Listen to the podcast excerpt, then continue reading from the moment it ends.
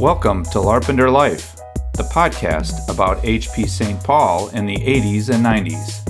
I'm your host, Dave Cary.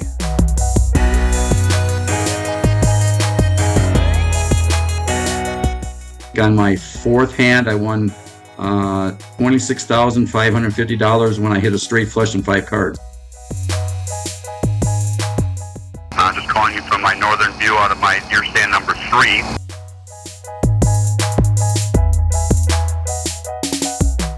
That's on a need know basis, and you don't need to know.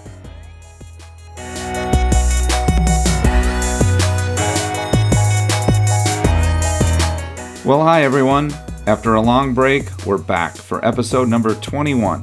A lot of you asked me to get Mark Dankers on as a guest, and he finally said yes. So today, Mark Dankers is in the house. Well, not actually in my house, he's on Zoom, but you get the idea. Anyway, here's my talk with Mark.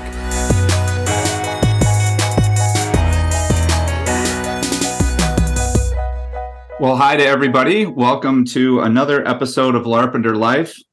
I'm really happy to be joined today by Mark Dankers. Mark, welcome to Larpenteur Life. Well, thank you, Dave.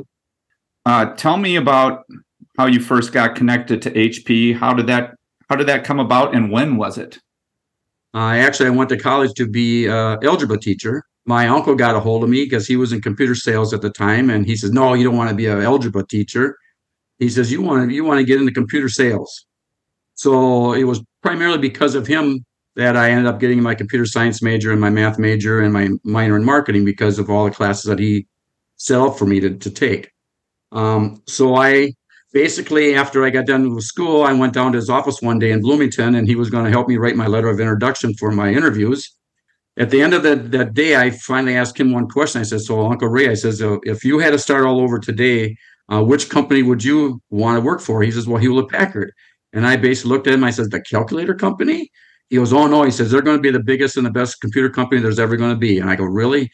So I guess at that point, I decided, Well, if, if he thinks that, uh, I spent five years of my life listening to him, so I better listen to him on this one. So I obviously sent my resume to Hewlett Packard, and after about three weeks, I never even got a reply back from them uh, in the local office anyway. And interesting point then was that I found out that one of his SCs that he worked for for five years for my uncle was Dave Martin. And Dave Martin was in the HP office, and one day my uncle called up Dave and and explained the situation to him, and and Dave was in the office and he says, Well, Tom is here today. Let me see if I can get an interview set up for him. So about an hour later, I got a phone call from Tom Rapp's secretary. He says, Well, he's got an opening for you at 1130. And I said, Well, I'm really, you know, not ready to do that today. She goes, Well, today's your opportunity. I said, Well, I, I got to take a shower. She goes, No, you need to get here at 1130. So I got there and had an interview. About 15 minutes in the office. We went over to the, was a steak and ale, I think, at that point and uh, had about three margaritas. And about eight o'clock that night, he gave me an airplane ticket and said, uh, "You're going to, to Chicago tomorrow morning to interview for a job." So he actually called up the secretary when we were sitting there and had her get an airplane ticket for me before I left that night. Wow! So it was a real fast interview, um, but the three margaritas didn't do me any good because uh, I had an eight o'clock flight the next morning. And I uh, got back, got a phone call that night, and he says, "Come in tomorrow morning. I'll make you an offer." And it was it was done that quickly. So it was just amazing how fast knowing the right person to help get the interview set up to actually get my job. So, Mark, uh, being a, a, young guy in you know in a sales organization, HP way back when, um, you know, what do you remember about um, about those early days?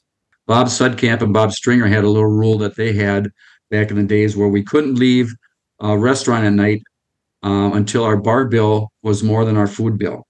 And how we kept going then that at those nights was that we come up with a game that they had used in Chicago called knibbling. So we would knibble for the bill, where everyone would get three coins in their hand, and um, you go around the table. So you either keep zero, one, two, or three in your hand, and you go around the table, and you had to pick a number, and you couldn't pick the same number as someone else had. So whoever picked the the the um the whoever picked the number that was right got to lose a, a penny. And it was always interesting because I would say five out of eight times Lamar Lamar Bentner would lose. So he got to the point where he says, I'm not even going to connibble. He says, just give me the bill. so knibbling went on for many many years until um, I think I think it got word to corporate and corporate kind of stopped us on doing that. Anything that has to do with uh, luck or anything, I would not bet against you, Mark. I have been with you many times in Las Vegas when, you know, after the conference or whatever was over, you and I would hit the craps tables or the, you know, the blackjack tables. And, uh, you know, after you got up so much money, I mean, eh, you know, and the, here's the thing you were telling me about these things um, and I kind of didn't believe you that you were you were telling me the truth that oh you won this much of money. So I decided to like hang with you and say okay let's really watch and I'll be damned. You know you you sometimes bet on three hard eights in a row or whatever and you'd win and you gave me money a bunch of money and said just stick it in your stick it in your pocket and don't give it back to me until tomorrow and and that way you knew you were going to come home with money and you know i saw you do it uh, time after time. So I, I, think I would never probably bet against you in any sort of game at chance. And I think those early knibblers probably learned their lesson. well, um, the one thing bad about knibbling and losing is you got to fill out the expense report then. And sometimes it's hard to fill out expense report for a two thousand dollar meal. Yeah.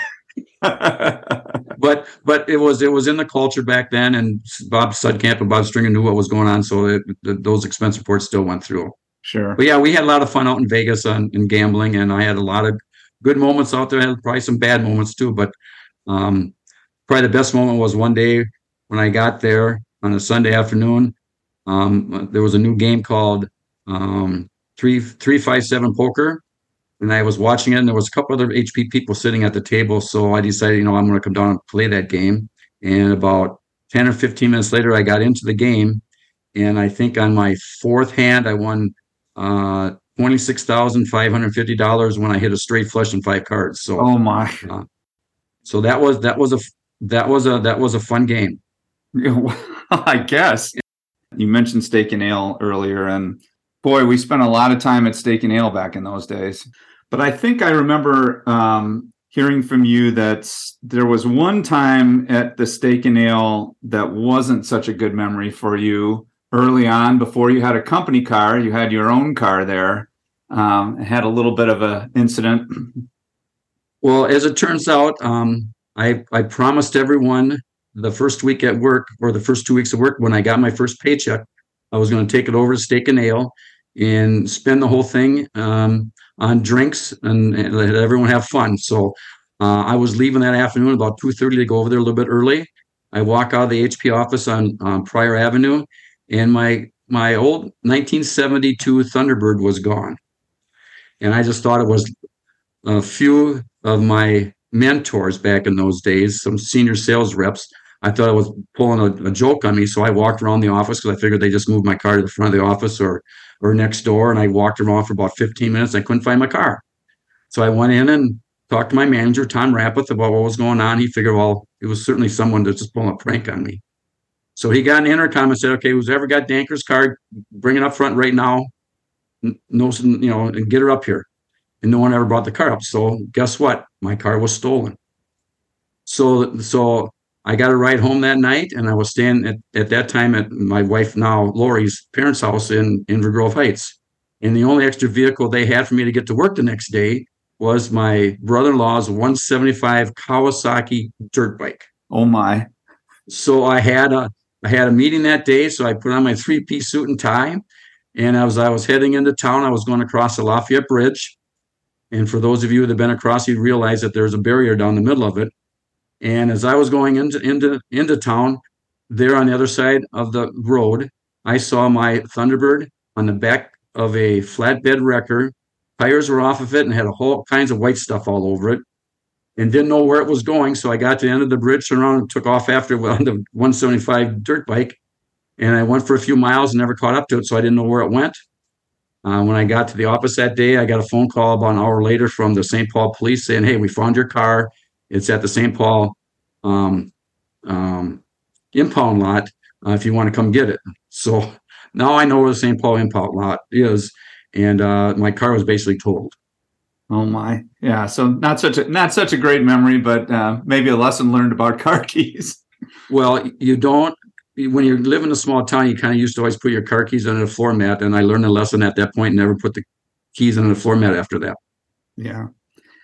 Now you had a really long career in in sales, and you know I know from working with you for many years, there's plenty of uh, difficult things, quotas and things, and pressures about being a salesperson. But obviously, you enjoyed that um, that role. It was really well suited for you. You know, what were can you remember some things that you just really liked about being a sales rep? Well, I guess as you know, I, I certainly enjoyed uh, entertaining customers.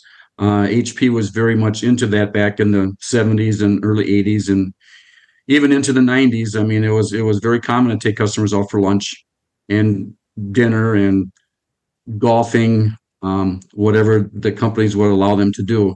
Uh, so I had a lot of fond memories of entertaining customers over the years, and uh, obviously a lot of stories go along with those. Some of which I can tell, and some of those which I cannot. Of course. So obviously you were you were really successful in that role. Did you did you ever get to meet um, Bill or Dave? I actually got to meet Bill twice, and no, actually I got to meet Bill three times, and I got to meet Dave twice.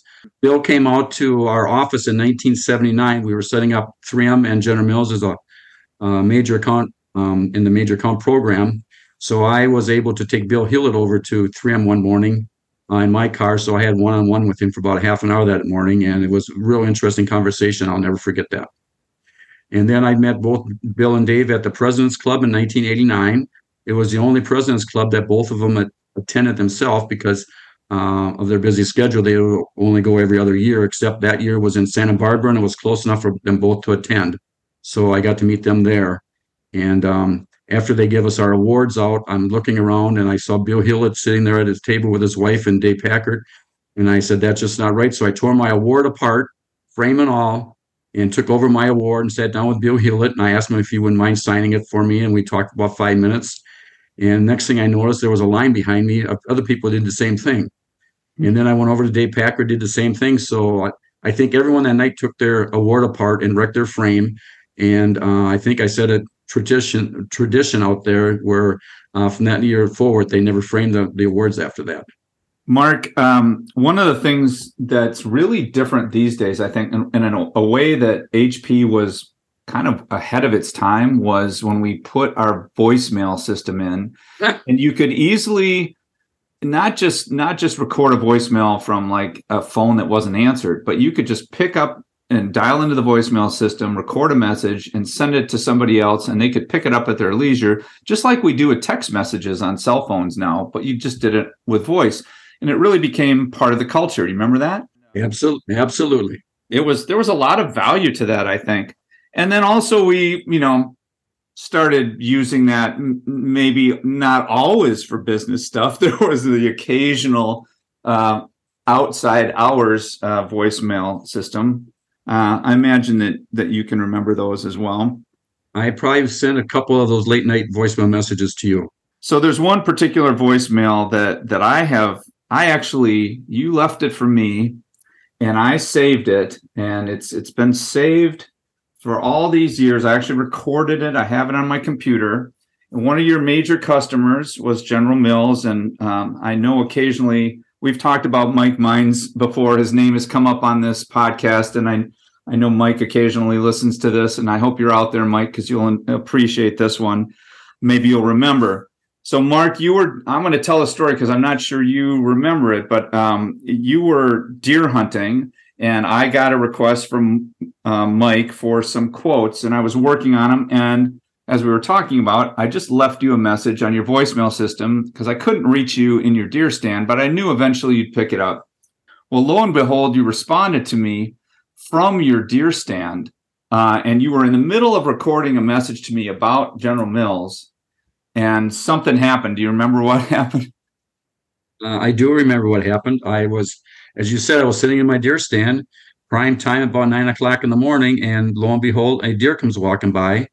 So I decided what's more important at that point was to shoot the deer. So I started shooting at the deer, and my gun jammed. And uh, I guess at that point in time, I um, hung up on you. Yeah. So I'm gonna if I can figure out how to play this voicemail uh, right here in the podcast, I will, and I'll include it. But uh, so hopefully I can make that happen so everybody can hear that. Hey, Dave, I'm Mark Dankers. Uh, it's about 7.30 uh, here on, uh, what day is it, Wednesday morning. Uh, just calling you from my northern view out of my deer stand number three, uh, which is known as my son's deer stand. Uh, but I wanted to get back to you um, quickly based on a couple of voicemail messages you sent me concerning the configurations and quotes that you're doing for General Mills and Mike Mines. You know, you, as you said, you were talking to Angelique about the, the new discounting structure that's going to be put in place here sometime in December to the March timeframe. I don't know exactly when that's going to happen uh, because of the new type of pricing and discounting structure that we're coming out with, like we did on the A series, uh, you know, some time ago. So uh, go ahead and do that. Hold on a minute.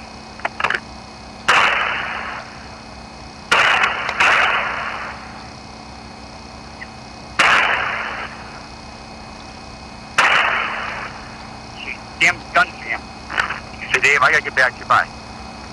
And so what happened then is I, I went the next day, I had a meeting at General Mills and I played it for everybody at General Mills and said, Hey, just want to let you know how dedicated your sales rep is working on your request while in while in his deer stand. So they got a, a big, big kick out of that. That was a lot of fun. Yeah, I heard I heard a lot about that one over the years.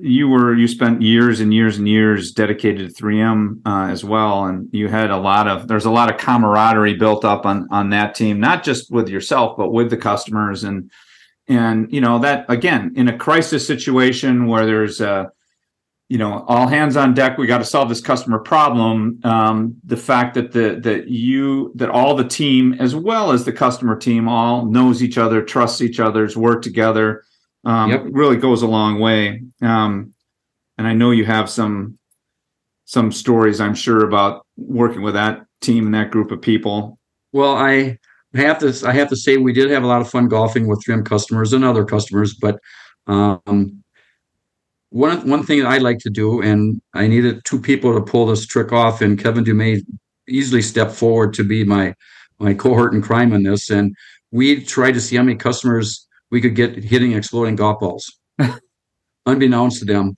And I probably over a five year period of time or six year period of time got probably 30 or I would say probably 40 customers hitting an exploding golf ball.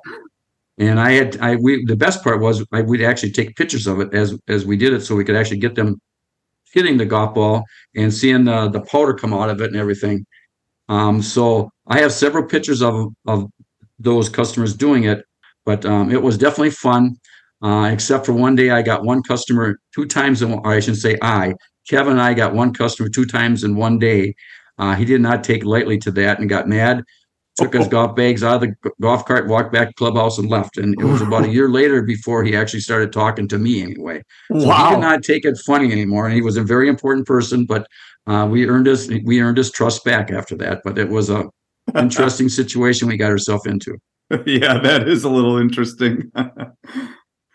so I remember a time on the golf. Speaking of golf courses, um, and you mentioned Kevin Dumay. So I don't, I'm sure you remember this. Uh, you, we would have uh, very friendly but very competitive little rivalry between you and Kevin Dumay and me and John Aiken, and we played Right. many many golf rounds uh, against each other with all kinds of different rules that uh, were more or less related to the actual rules of golf. But uh, I do remember one time when you guys got off to a big lead at the beginning. I believe this was up at the Preserve uh, up It north was it was and um, you guys got up to a big league. We caught you, and then all of a sudden we had a big league going to the last hole, and I was sure, I was so sure that we had it wrapped up that I happened to have my camera out to commemorate our victory with the picture, and lo and behold, you have a well, I don't even think you were on the green. Maybe you were on the very edge of the green. A crazy long circus putt around and up and down. Um, you know, I don't know what it was, 75 feet or something like that on the last hole up there. And I'll be damned if you don't sink that thing to beat us by a stroke. And you and Kevin, well, I'll let you tell it. Do you remember what you did to celebrate?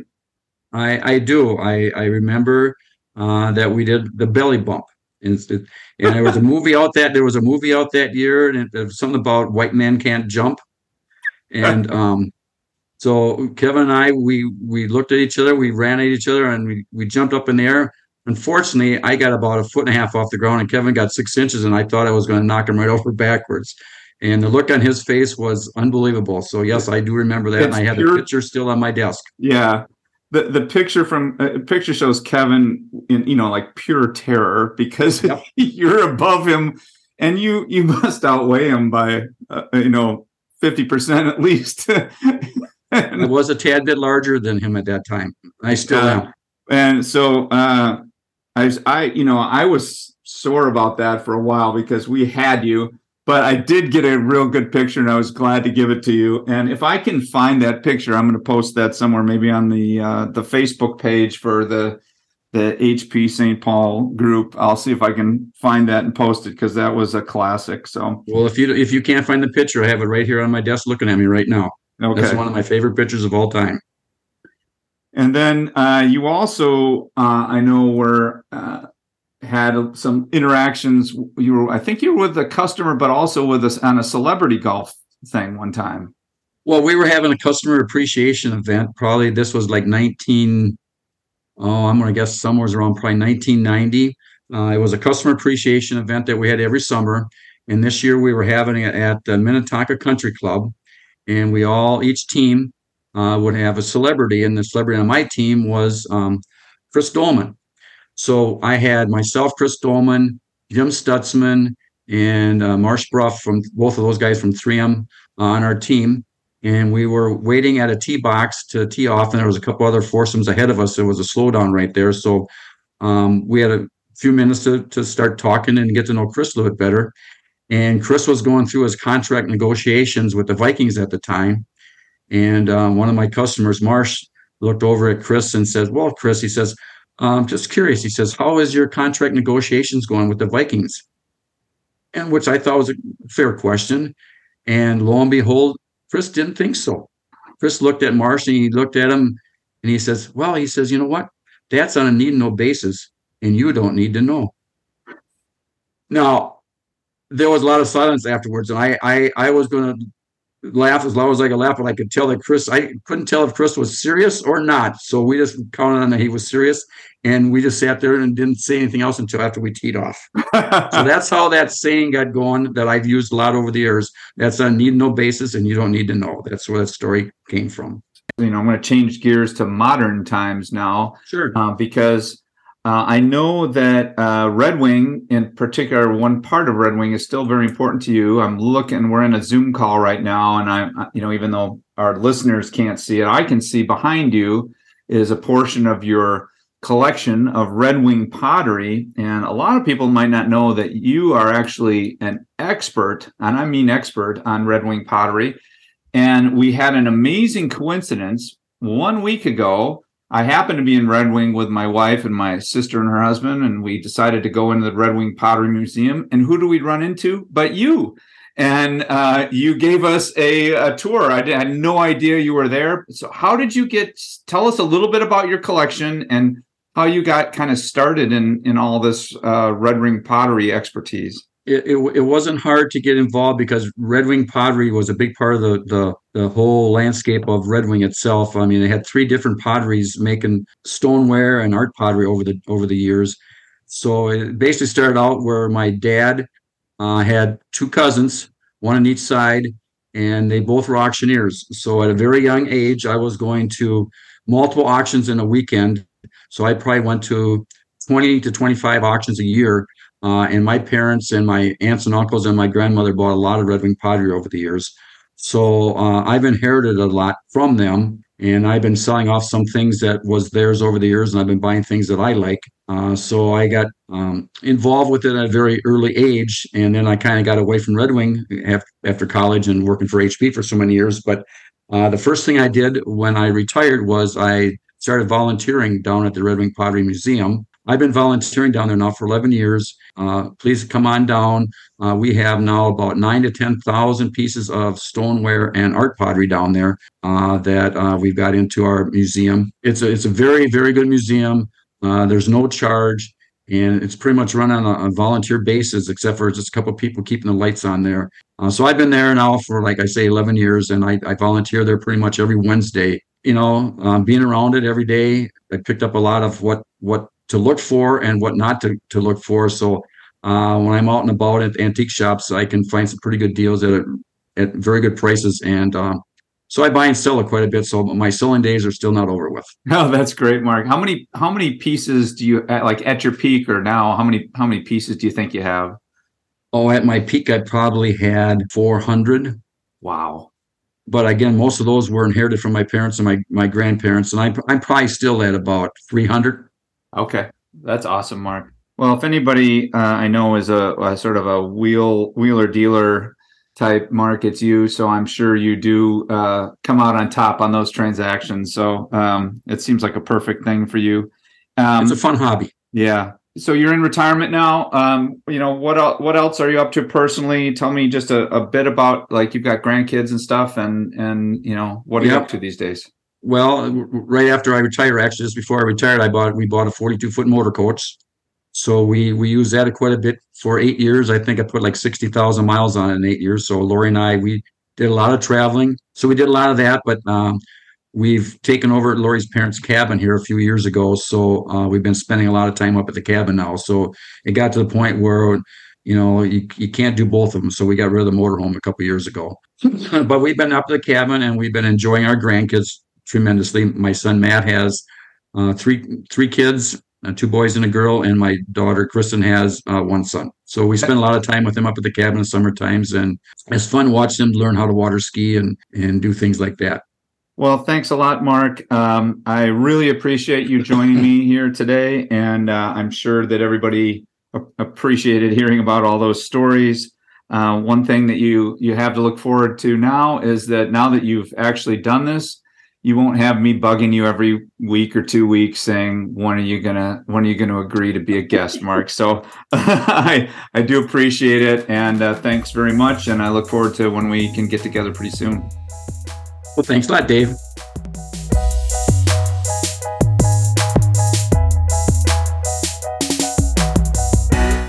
thanks for listening larpenteur life is produced solely by me dave cary it's not affiliated or sponsored by HP in any way.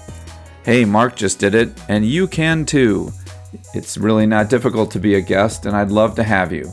If you're up for it, please send me an email at larpenteurlife at gmail.com.